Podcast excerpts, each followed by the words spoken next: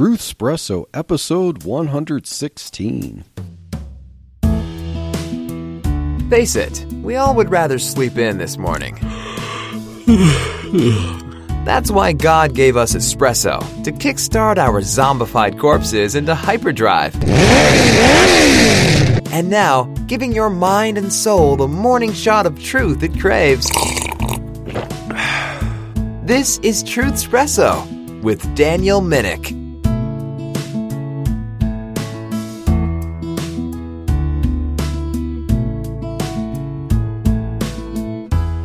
Hey there, friends and listeners and lurkers alike.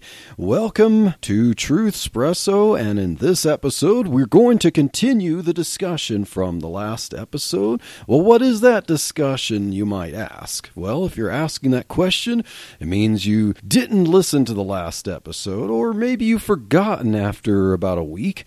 But if you haven't listened to the last episode, I highly recommend it because the topic for this episode is the abortion pill. And we talked about the abortion pill last week. And this episode, we're continuing it to talk about a little bit of the history of the abortion pill. And then we will talk about some of our experience dealing with the Planned Parenthood. And here to discuss this wonderful stuff is my sweet, beautiful wife, Chelsea, co hosting with me on this episode. So, uh, welcome, sweetheart. Thank you, babe. And so, just as a refresher, what are we talking about with this abortion pill? Yeah, great question. If we just kind of give our listeners a reminder of what we're talking about with the abortion pill, the abortion pill actually comprises of two pills that a woman is prescribed by a provider who is certified to do so, and that induces an abortion. And the first medication is the mifepristone, and that is the medication that deprives the baby from progesterone and causes the baby to die. And then the second medication, misoprostol, is the medication that induces contractions or cramping, and therefore the mom expels the now dead baby. So that's what we're talking about with the abortion pill is the form that a lot of people are leaning towards for using for inducing an abortion. Thank you, sweetheart. Yes, and probably you know if if you're not up to speed on some of uh, this stuff, traditionally when you think of an abortion, you think of the gruesome procedure of uh, extracting a baby out surgically and disposing of it, and yes, uh, we believe that all abortions, 100% of them, are wrong and immoral and unbiblical and is murder. But there are basically two types of abortions surgical abortion, as I mentioned, usually for later stages of pregnancy, and then um, the abortion pill is also referred to as a chemical abortion, or now more positively from the pro abortion crowd, medication abortion. And so taking a pill and then that makes the woman's body discard the baby, you know, basically uh, deprive the baby of nutrients and then discard the baby, kind of forces a form of miscarriage, even though in the last episode we talked about the difference between a natural miscarriage and, and an abortion as a result of the abortion pill. And we should probably point out too that an abortion pill is different again from the morning after pill. Oh, yes. Where the abortion pill is prescribed later on in the pregnancy, usually when the mom first finds out that she is expecting, so around six weeks. And it can be taken all the way up to 10, 11 weeks, kind of even later, depending on the provider that's prescribing it. So, this is a medication that induces abortion while the baby has its heartbeat and has those little arms and legs and a brain and moving all around. I mean, there's a lot that has already happened in the development at this point. So, yes, it is a tragic thing still. Mm, yes. And very often a woman isn't aware that she's pregnant until after, what do you say, sweetheart? When do most women find out that they're pregnant? Is around six to eight weeks, something like that? Yeah. Dep- unless they take the uh, pregnancy test, they're actively taking it and stuff, which is not guaranteed to be accurate. But Mm-hmm. a lot of them will, you know, if they're not trying to find out, and until they start to have like symptoms of pregnancy and stuff like that, they find out at probably six to eight weeks yeah. something like range. that. And a baby's heartbeat, you know, a tiny little heart is pumping at about five weeks, maybe even Earlier than earlier that, than that. Yeah, four weeks. Yeah. Earlier than earlier that. than that. I know it's amazing with just the advances in technology that they say that a baby's heartbeat is actually starting to function around 21 days. Wow. So, yeah. Isn't that amazing to think about from going from a fertilized egg and 21 days later you have this beating heart? That shows how amazing God's design is. Mm. And uh, as science, you know, real science progresses to show us the window to the womb, we can see more of what's going on and see how just how lively a baby is at such a short time after conception. You know, that's pretty amazing. But then it's also pretty concerning given the current politics and the push for abortions. And so, most of the time, when a woman's going to take this abortion pill, she's going to be killing and discarding a little baby with a beating heart and hands and feet, and killing a baby. It's a baby, it's a human at conception, to point out here. But unbeknownst to a lot of people, taking this pill, they're not just discarding a blob of tissue, killing and discarding a baby with arms and legs and fingers and toes and eyes and face and a beating heart. And that's what the political push is is to make this abortion pill much more available than it is. And especially during COVID 19, it's an excuse to make abortion pill very available, like almost invisibly available. You know, it's something that people will take privately in their homes. And as we talked about in the last episode, the push is to have the abortion pill available via telemedicine and to get it mailed. And then you take it in the privacy of your home and you have an abortion. And so that is very tragic and shows the immoral culture of death going on right now. And then we pointed out in the last episode, of course, even not taking into consideration the primary issue of what the abortion pill does in taking the life of the unborn, it's also detrimental or could possibly have complications or harm to the woman's health herself. And so we talked about that. We're going to talk about that even a little bit now as we cover some history on the abortion pill. so, right before we do that, I was just uh, right a few minutes before we started recording, I was looking at an article from Google News on my phone by a Kelly Cleland on August 21st, so a few days ago as of the recording, for Scientific American. The article is entitled The FDA Should Remove Its Restrictions on the Abortion Pill Mifepristone. And so, let's see. We talked about some of the uh, problems and risks uh, the last episode last week, but Kelly here says in the article, quote, less than 1% of patients experienced a serious complication and effective uh, that the pill was effective. About 95% had a successful abortion without a follow-up procedure, unquote. Now, that sounds like good statistics, but let's think about what that implies. You know, less than 1% or about 1%, that's one out of a 100, that have serious complication. But it's good because it's less than 1%, you know. And then about 95% had a successful abortion without a follow up procedure to me, that doesn't sound very positive for the women here. And especially as we're talking about increasing accessibility for this abortion pill by mailing it out to people who might not be thinking about the best thing for themselves, even after killing the baby, that there could be, this statistics could probably end up going up. yeah, what do you think, so, think sweetheart?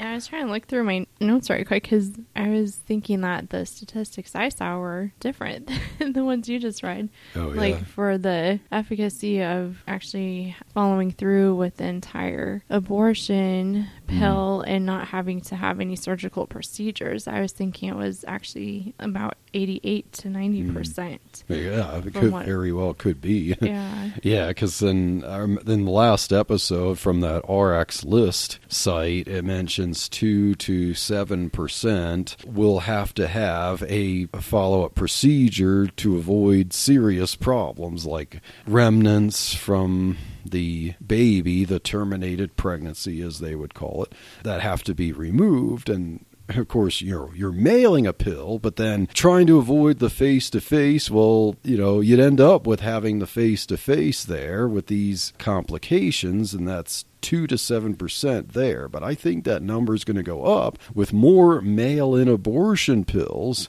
exactly because right now we're looking at statistics based on having more restrictions on who gets the medication how they get it having that certified provider have that actually in person visit and they're supposed to do an ultrasound to determine the age and location mm. and viability of the pregnancy before they even give this and we're still seeing kind of high statistics as far as failure rate and complications.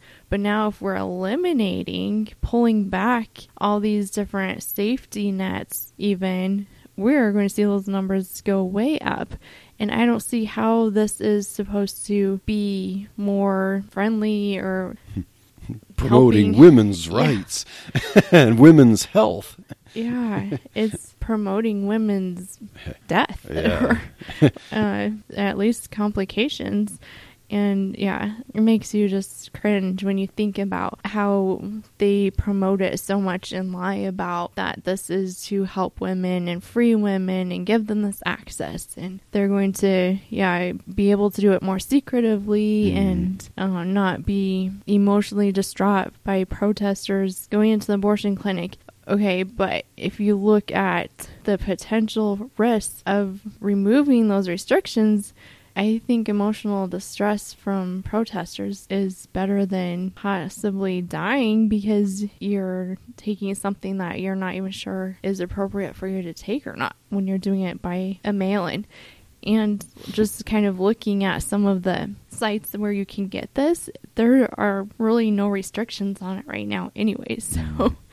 I mean, I know we're still kind of transitioning from the whole pandemic phase of things, but I know there's a huge push, and we'll probably get into that with our history here of how they want to extend getting access removing REMS from the whole picture to where it's not just limited to the pandemic where they can do mail in abortion pills, but they want to be able to make this mm. anytime, anywhere. Yeah. So, sweetheart, you mentioned this REMS, R-E-M-S. Yes.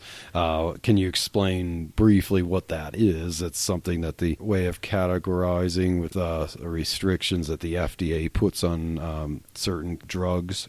Right. So REMS stands for Risk Evaluation and Mitigation Strategies, and that's just a safety monitoring that the FDA puts in place to just have some more, yeah, safety nets in place for medications that have potential of either abuse or overdose, or there might be some complications, and they just want that um, more interaction with the provider and patient to make sure we're not missing anything that could cause more harm than good.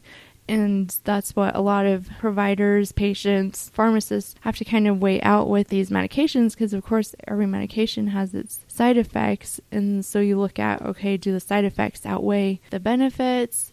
Then we're not going to give it, or do the benefits outweigh the side effects? And so it's always a lot of good judgment on both the provider, the administrator, like the patient, the pharmaceuticals. Like there's so many people that have to kind of make that judgment call as to whether medication is safe enough or not. Um, and interestingly, there's only 61 medications that are actually on the REMS list. And mifepristone is one of those medications mm. because it is contraindicated in pregnancy and has the risk of, okay, not only, yes, it causes the abortion, but the factor of it can cause severe bleeding. And so that's why they have it on that safety monitoring system there called REMS. Some other common medications like testosterone is on there, and um, some of the psychiatric medications, uh, some pain medications, cancer medications, so there's quite a few medications out there that you're like, oh yeah, we definitely want those on there because we know those could cause serious complications. We want to make sure we are doing as much as we can to ensure the safety of that patient. And now all of a sudden, this one, because it is an abortion pill mm. and it has all that political stuff with yes, it, it's all about rights. now all of a sudden, we don't care about safety we are going to remove every possible safety net to make sure women can have access to this. And that is just so anti what we're supposed to be as providers and yes. helping our patients. And it's just. It just doesn't seem compatible with the Hippocratic Oath. yeah. No. yeah. So the ending, to quote that article, Scientific American, trying to make the case for permanently removing the restrictions. it says, quote, with every passing year since the approval of mifepristone in 2000, research documenting its safety and efficacy grows, and each study reinforces and builds upon the last. We have more than enough high quality data to support reconsidering how mifepristone is regulated and to remove the REMS. Doing so will not be a panacea for abortion access, given the complex web of abortion restrictions that many states impose, but it's a necessary step toward bringing medication abortion care, of course, care, into line with the science. It's time, unquote.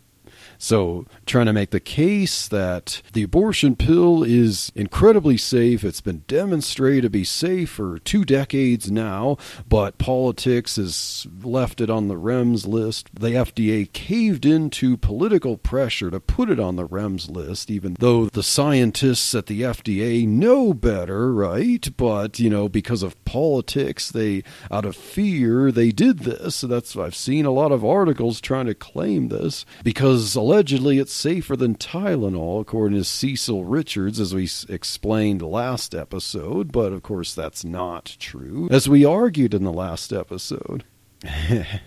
So, let's get into some history of this pill since it was approved by the FDA in the year 2000.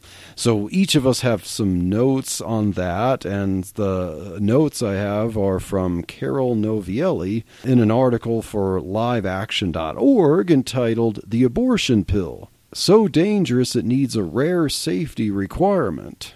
So it was called RU486 when the FDA approved it in the year 2000. If you're not familiar with that label, that's is it the medical, the lab uh, name for this particular drug. It's uh, more commonly known as mifepristone, as we mentioned. Uh, the brand, officially recognized brand, is Mifeprex.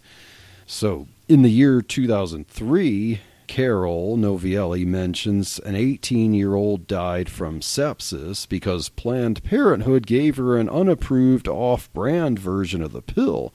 And her father testified that he discovered that there were at least 10 reported deaths from off brand pills. Now, not all these were reported to the FDA. At least that's what he heard at the time as he testified. So, in other words, a baby died, and this uh, father's daughter, you know, so the baby and the baby's mother died because of an industry pushing to make a buck off the culture of death.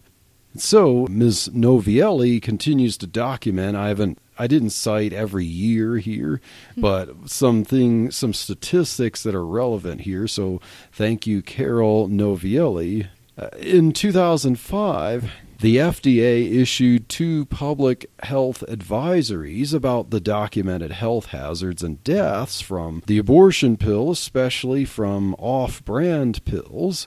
Abortionist Dr. Philip Darney wrote in Contraception magazine that the percentage of deaths to women from the pills was about three times that of surgical abortions.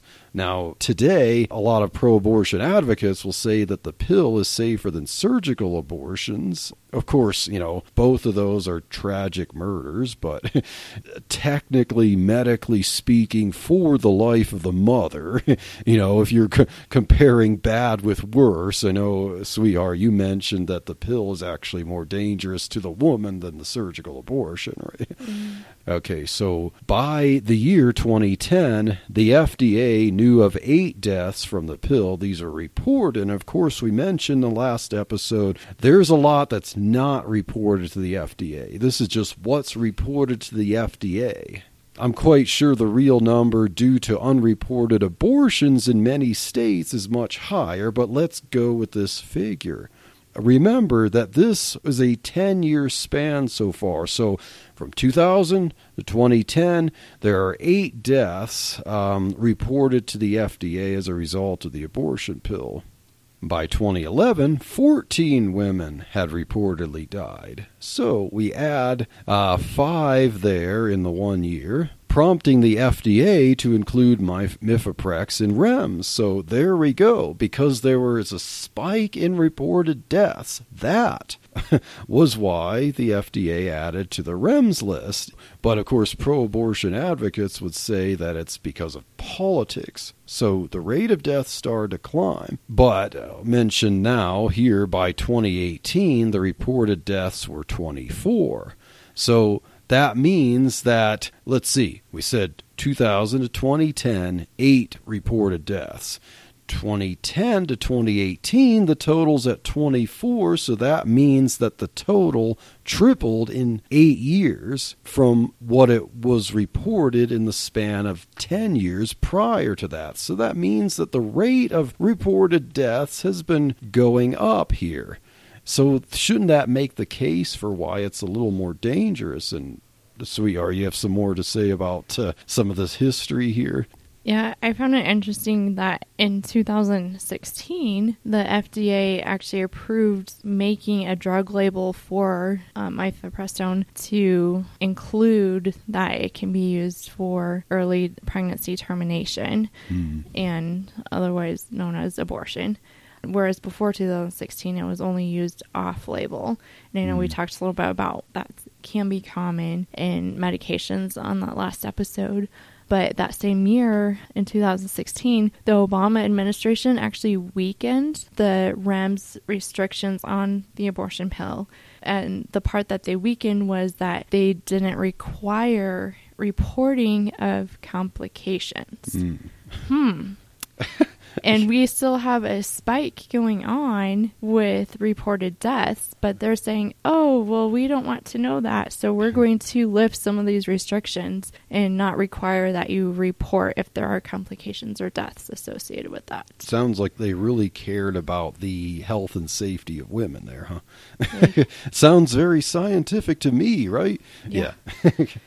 And then in 2017, the ACLU actually filed a lawsuit against the FDA challenging the REMS requirements because, quote, low rates of complications, unquote. These restrictions actually cause undue burden on women who seek the abortion pill. yeah, and there were thousands of reported complications. Yeah. Yes, just looking at the political, we just want everything to be accessible and they don't care about the women. And that's the part that I think is so frustrating because that's what they advertise, that's what they promote, is that mm-hmm. they care about women. And when you look at things like this, where they're like, okay, the evidence, the science, everything keeps indicating that this is going to harm women, and they just turn and look the other way and ignore that. And that's where we're going to see more babies harmed, of course, and more women harmed. And it's just very sad. Yes, and as I mentioned in the last episode, when you don't respect the life of the unborn, why should you respect the life of the born, and especially women? You know, why should we respect the life of children? Why should we respect the life of women? And the whole propaganda is all about women's rights, but how is it women's rights if you don't really care to report issues and concerns and complications with something that's harming women?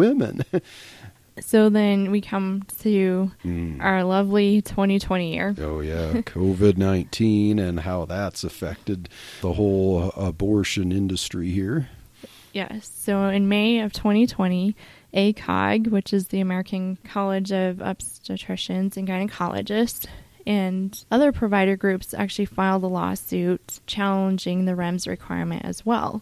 And specifically, they were challenging the part that it has to be dispensed in person. And they felt like the pandemic, because it increased the risk of both the woman and the provider to have to see them in person. And some states were even more restrictive that they shut down any walk in type of clinics. So they felt that the in person was causing more harm and forcing women to be pregnant during the pandemic since they didn't have access to it. So that was in May. Then in July of 2020, the federal district court required temporary suspension of REMS. So the federal court allowed the pill, the abortion pill, to be dispensed without having in person visits. And that was when we opened the can of worms for this hmm. and the pro abortion industry. So in January of 2021, before Trump left office or changed over, I don't know. Uh, yes, the change of power, the power changed hands. um, the Trump administration appealed this ruling at the federal district court, and the Supreme Court ruled in favor.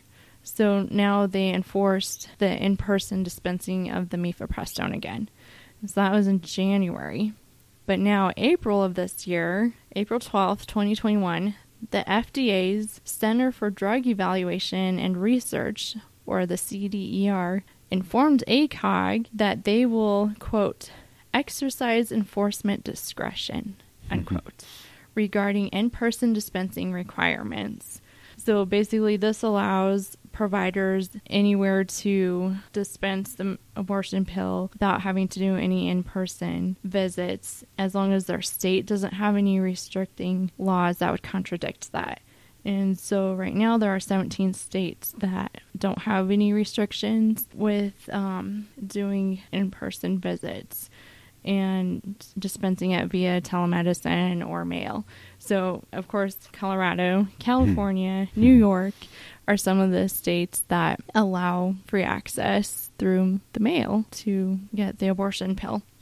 Yeah, what's interesting with what you said there, the FDA is using their discretion even as the Supreme Court ruled that the mail in thing couldn't be enforced, that there'd be a restriction there. And it seems kind of like legal positivism on the part of the FDA there because of their concern about the pro abortion politics and organizations like ACOGs, as you mentioned. The FDA doesn't want to be subject to various lawsuits by those who want to push for mail in abortions. And it's just interesting how, with that, you know, and of course, President Biden, you know, is in favor of the mail in abortions in his cabinet. And how President Biden doesn't seem to regard Supreme Court rulings if they go against uh, their agenda, you know.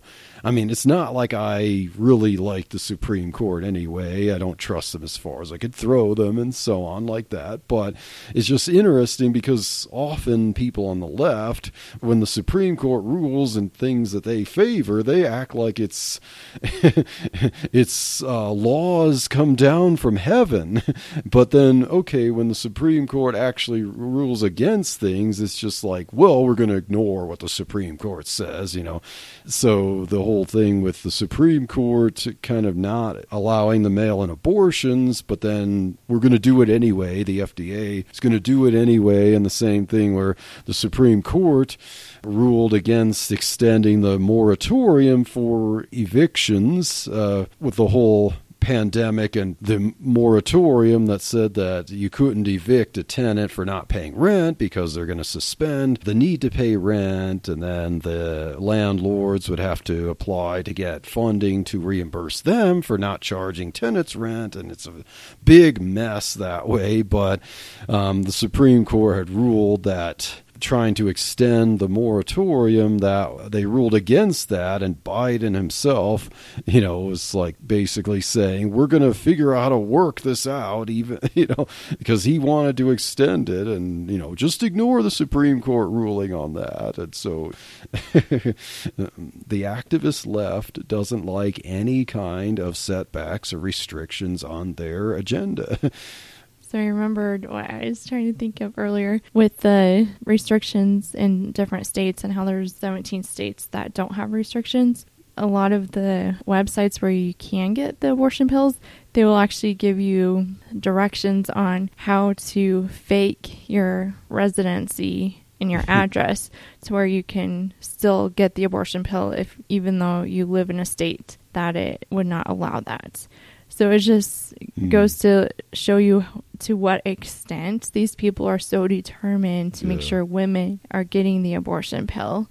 And the abortion pill is kind of expensive, I think. It's yeah. 300 to $600. And of course, that's why there's all this push to get rid of the Hyde Amendment. You know, of course, the Hyde Amendment isn't the be all end all for pro life, but the Hyde Amendment is uh, like currently in place. It forbids federal funding for abortion. So, whatever health care laws are put into place, they cannot pay for abortions using federal taxes.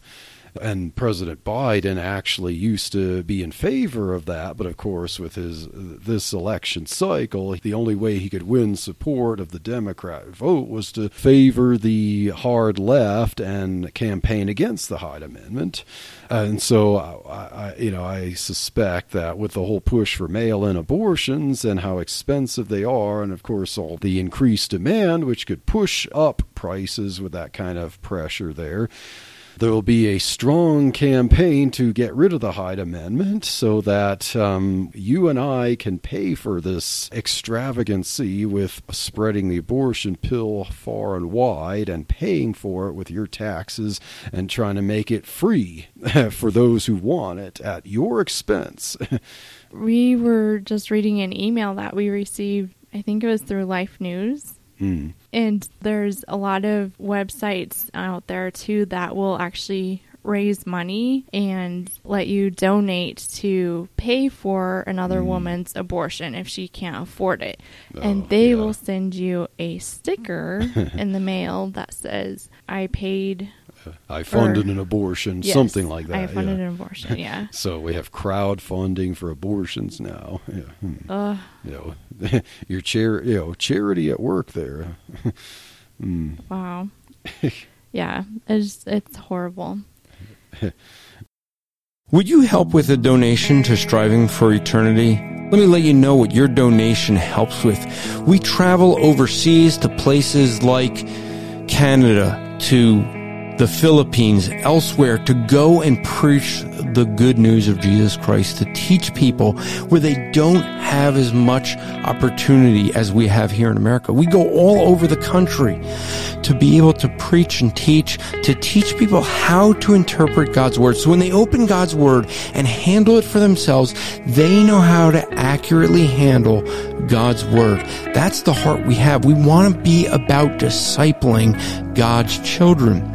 If you give a donation, regardless of any amount, we would be very grateful. But we'd also like to bless you. So if you give a donation of $2, we are going to give you a free copy of What Do We Believe, a book that I had wrote about the Christian theology. If you give a donation of $5 a month, we will give you that book that I mentioned, plus What Do They Believe, which is a book I wrote about world religions. If you're willing to give $10 a month, we will give you the two books mentioned plus on the origin of kinds, a book Dr. Anthony Silvestro wrote that deals with evangelism, presuppositional apologetics, and creation science all put together so you see how to use them. If you give a donation of $20 a month, we will give you the three books mentioned plus the book Sharing the Good News with Mormons. 24 different authors giving 24 different ways to evangelize the Mormons, but many of them work for just evangelism period and are great tactics to use. We would greatly appreciate a donation of $25 a month, and what we would look to do with that is give it away. If you give us $25, we're going to seek to give away $25 as part of our ministry as the Christian podcast community. And Striving for Eternity wants to help get missionaries to get their mission out. So if you give us $25 a month, we are going to commit to trying to look for missionaries that we can give them podcasting equipment and hosting so that they would be able to get their message of what they're doing on the mission field to their supporting churches rather than sending a, a letter that is a mission report that many people don't read, but they'll listen to a podcast. And when the missionary is at that church, man, they're going to say, Hey, listen to my podcast. People will subscribe. And then they're going to hear in the missionary's own voice what's going on. Instead of when the missionary comes to town and they show pictures of people you don't know. No, it's different when you've heard the missionary say, I led this person to Christ. I've been discipling this person. This is what's happening with this person. And now you see the picture. Oh, what a joy it is. Now, if you could do more than that, we certainly will not turn it away and you'll still get the four books. We are in need of your support. We value the money donated to us. And if we have provided value to you, may you consider helping us to help others. It would be greatly appreciated. Just go to strivingforeternity.org slash donate to donate today. Thank you for considering it. So, should we talk about our experience with Planned Parenthood? Oh, yeah, for sure. so, the part you've all been waiting for, right? yeah. So, on Saturday, uh, August 7th, our family decided to do something unusual. There was an event with Students for Life. They organized this event to have supporters or people go out to uh, Planned Parenthoods and do some sidewalk chalking. so basically, take some chalk. Uh, you could sign up for this event, and then they sent you some free chalk that you could use to write some messages, do some drawings. And so for this uh, organized day, we went and did that. And you have some details about that, sweetheart? Oh, yeah. So I thought it was kind of cool um, to receive that email from Students for Life and just talking about this event that they wanted to try and get across the whole nation that everyone about on the same day or, you know, around the same time if possible could go to a local Planned Parenthood and just write some messages on the sidewalk for moms to see as they go in. And I just think that like yeah it's I mean peaceful type of thing but still powerful type of way to give messages to these women. And I mean we had messages of hope and talking about like the abortion pill reversal. And I mean it was so sweet like in preparation for it. You know, the Students for Life even sent some pamphlets with their chalk and shirts just to kind of give people who maybe haven't done this before some information on what they can say, what not to say. Pamphlets like that have information you could even give the women. And I know we put together some little goodie bags that I hand out to women from our clinic, and it had some information about abortion or even a miscarriage and just how to reach out and get help if they need to. Unfortunately, we didn't really hmm. have the opportunity to hand one of those bags out, but so yeah, just a lot of prayer before we went there as well, and just talking with our kids about what we're going to do so they understand the whole ramification. It was so Oh, sweet too. yeah. Like, we were telling them like, okay, we're going into a battle tomorrow, so we're gonna pray tonight. And one of our boys was like, we're going into battle? like he's thinking soldiers. Yeah. we're like, okay, remember spiritual Yeah. battle. Wick, spiritual wickedness in high places. yeah. And just talking about like, okay, we need to equip ourselves, like Ephesians says, in putting on the full armor of God, and um, just talking about how Planned Parenthood tells lies to these women that their pregnancy it doesn't have a baby inside them; it's just a blob of tissue, and um, it's okay if they do this, and it won't hurt them, and it's safe, and just all the different lies Planned Parenthood tells them. And we want to go there to try and tell them truth and show them love and hopefully get them help. And so it was just kind of fun. I grew up um, Yeah. doing different pro life events and stuff. And it's been a while since I've done it. Mm, and yeah. I have to say, it's totally different Oh yeah. once you have your own children doing Yes. this. that was pretty emotional. Yeah, I know. I, I was pretty emotional there too. You know, when I'd see someone walk into the clinic, then it was just like I had all I could do not to just break down. And then seeing them walk out is the same thing. And yeah. I mean, it's definitely precious to see our kids, you know, writing the messages, uh, chalking the messages on the sidewalk there. Like, okay, it's these kids that we know should not be aborted. We love them. They're precious and they're our children. And now they're trying to write uh, messages on the sidewalks to tell people walking the clinic uh, not to kill their babies. And Yeah, so I know like some of the pictures the kids drew were like a picture of a baby with a heart, and it said um, the heart is beating at I think he wrote four weeks, which Oh, yeah. is fine, Yeah. three to four weeks, and yeah, little tiny babies with mommies Hmm. trying to hold them. I think you even drew a baby. Too, Yeah, right? I, I drew like a kind of a outline drawing of like a, a baby in the fetal position there with a heart in the middle, and then yeah, and trying to remember some of the messages I I wrote there, and one of them about like you can never be undone. You know, just trying to think of you know if someone's walking in there and they just happen to glance out of curiosity to see what these drawings are, what's a message that would just possibly immediately resonate in their mind? Just thinking about you know what you're going to do. It can never be undone. You know, like the, maybe that would help someone just think twice about this. It's not like uh, it's not like a video game restart. You know, hit the restart button and try again. No. Yeah. Um, I know there were a couple different people that went in that were close enough to us that I Hmm. asked them if they would be interested in getting more information, Yes. and they would just put their head down and keep walking. hmm.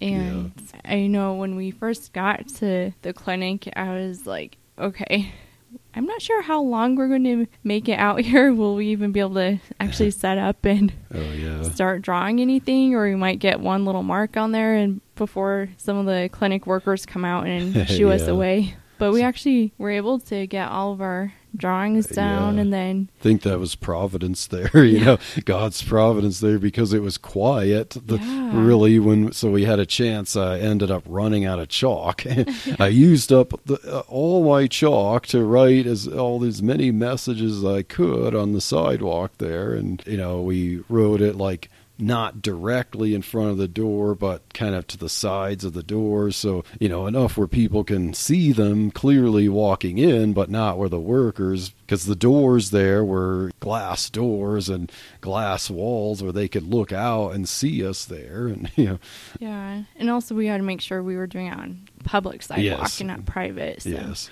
that was another factor. But yeah, I know quite a few people saw the messages Mhm. Yeah. that we wrote, and then we saw a group, uh, about three Catholics, Mm, down on a, another sidewalk. So then we ventured over there to meet them, and we were able to give them some of my cards to hand out to women if they are interested in abortion pill reversal. And Oh, yeah. so it was kind of neat just to be able to see like other people that are may not have the same religious beliefs as we, but they are still standing up for life and Yeah. That's uh, one guy had the was it 40 days i forget what's it called yeah I know that's a it's an it's a particular campaign there. Oh, 40 days for life. Okay. Okay. Yeah. So yeah, holding a sign that had 40 days for life. So yeah, we had we had, had some friendly conversation there with them and thanking them for what they're doing there to protest Planned Parenthood for showing the signs there as people would drive by. We heard some people honk and you know in approval, and then other people you know show their disapproval as they drove by, and yeah, that's Or always fun. too. Yeah, yell, uh, say some not nice things, and Yeah. um, and then it was. I was guessing we were there for about an hour. Don't you think? Yeah, uh, chatting with them, getting to know them, what they do, how long they've been there, and what kind of um, clinic stuff you, you were doing, sweetheart, and trying to get started there, and with the abortion reversal pill. And I know that I, I didn't mention it, but in, I, in my mind, uh, like after the Catholics there, you know, were doing some prayers and stuff like that, then at some point I'm thinking like, do I I want to talk to with them about the gospel and stuff, but then you know it's kind of like okay, it's time to go. Mm-hmm. But yeah, so then we saw the clinic workers start to come out because someone w- walked into the clinic, noticed the drawings there, and were not happy and figured like okay, we I should let the workers in there know about it so they could do something about it. So then we saw the clinic workers come out and see the drawings on the sidewalk there, and then they got out some buckets and water and started pouring water and washing it off. And you know, what did you see them doing there, sweetheart? I I uh, was trying to do something, you know, like I was somehow I had missed it, but you were talking with some Oh, yes. Catholic, yeah, I was talking with there. one of the Catholic guys there, Yeah. and then and yeah, so I saw the workers come out and just start dumping the buckets of soapy water on the chalk. I was like, okay, well, at least it lasted longer than I thought. yeah, and I'm like, okay, thank you, God, that you know some women definitely saw that message. yeah, But then I was just appalled at how evil these workers were and just their way of washing away the chalk. Like they were kind of dancing around to wash it away, like Mm. stomping on it. And I Yeah. don't know, they were just trying to make an obvious scene that they were getting rid of and disapproved of Mm. what we wrote on there. And I'm just thinking, like, okay, to me, that's so immature and Yeah. evil yeah. because who doesn't like cute little kids chalk drawings? Drawings of cute little babies, you know, in the womb, you know. but people that kill babies for a living, Mhm.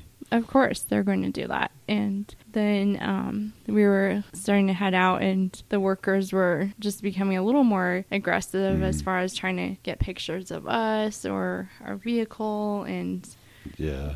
So we're loading up the kids, um, you know, into our van, and then um, I noticed that you're in the back there with our littlest one. You know, after we put uh, some stuff in the back, but then I noticed like, okay, you're standing there for a while, kind of playing with her, and then I'm like wondering, you know, like, okay, is she just entertaining her there in the back? And then you kind of made some face expressions that kind of pointed, and then you know, I turned and then noticed the clinic workers there were standing there with their phones trying to take pictures. So they're wanting to take pictures of our license plate, and you're standing there trying to cover it up and hoping that, you know, if they it's almost like a stare down thing. They're standing there waiting for you to move, and you're standing there waiting for them to move, and you know, and so we're wondering, like, okay, you know, we know that they're trying to contact police, you know, to get us in trouble there, and so as if we did something wrong, but you know, we just did what the Students for Life event had us do, which you know, as far as we knew, wasn't illegal. It wasn't vandalism or anything like that. It was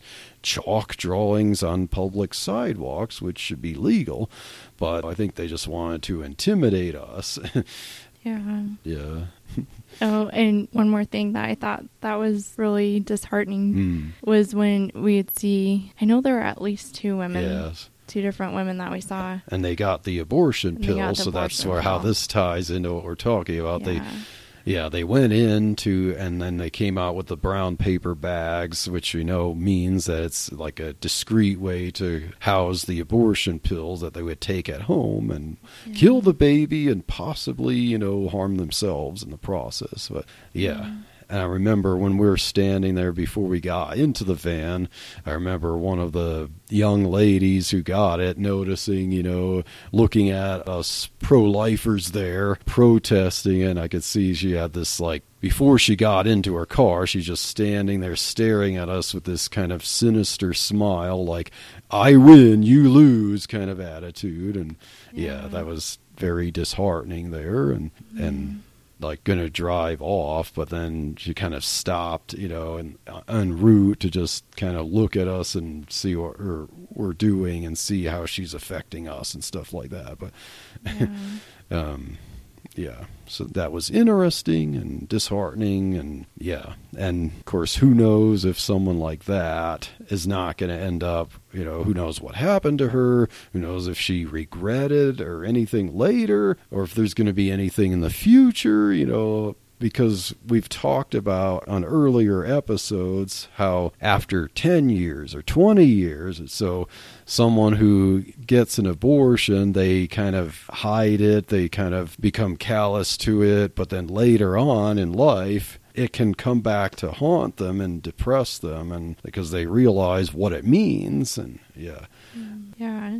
So I think, I mean, these episodes are just a good reminder that this battle is real and it goes on every day. And I guess like being there at Planned Parenthood just makes it even more real because when you talk about it or you read articles about it, you're not face to face with it. And so being there and seeing those women come out with that, there's just another level of reality that, wow, we have this battle for life right now. And we can't just sit back and bury our heads in the sand and mm. act as if it's going to blow over or, you know, if we get the right people in office, everything's going to be okay. Mm-hmm. We have to be active and we have to be bold. And I know, like, we've been talking with our kids about different examples in the Bible of characters that stood for truth and stood up for their faith and what they believed in. And just remembering that, that we live in evil days and we need to stand up for Christ and stand up for these women and these children. Mm, amen, sweetheart. And so I'd like to end by reading this passage from 2 Corinthians chapter 10, verses 3 through 6. The Apostle Paul says, For though we walk in the flesh, we do not war after the flesh. For the weapons of our warfare are not carnal, but mighty through God to the pulling down of strongholds casting down imaginations and every high thing that exalteth itself against the knowledge of God, and bringing into captivity every thought to the obedience of Christ, and having in a readiness to revenge all disobedience when your obedience is fulfilled.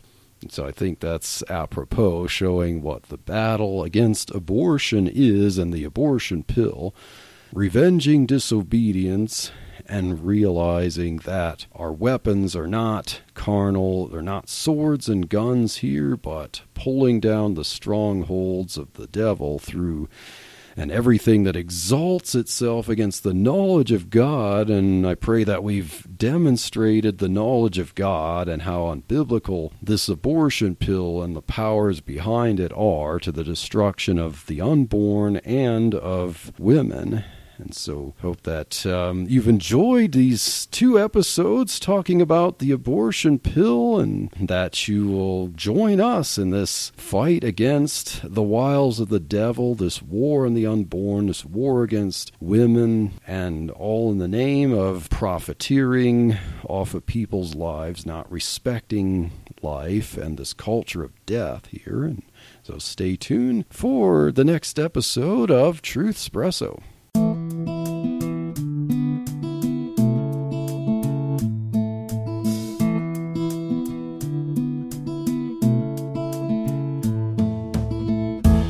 Thank you for waking up with Truth Espresso. Good morning, and God bless your day. Hey friends, Daniel Minnick here again.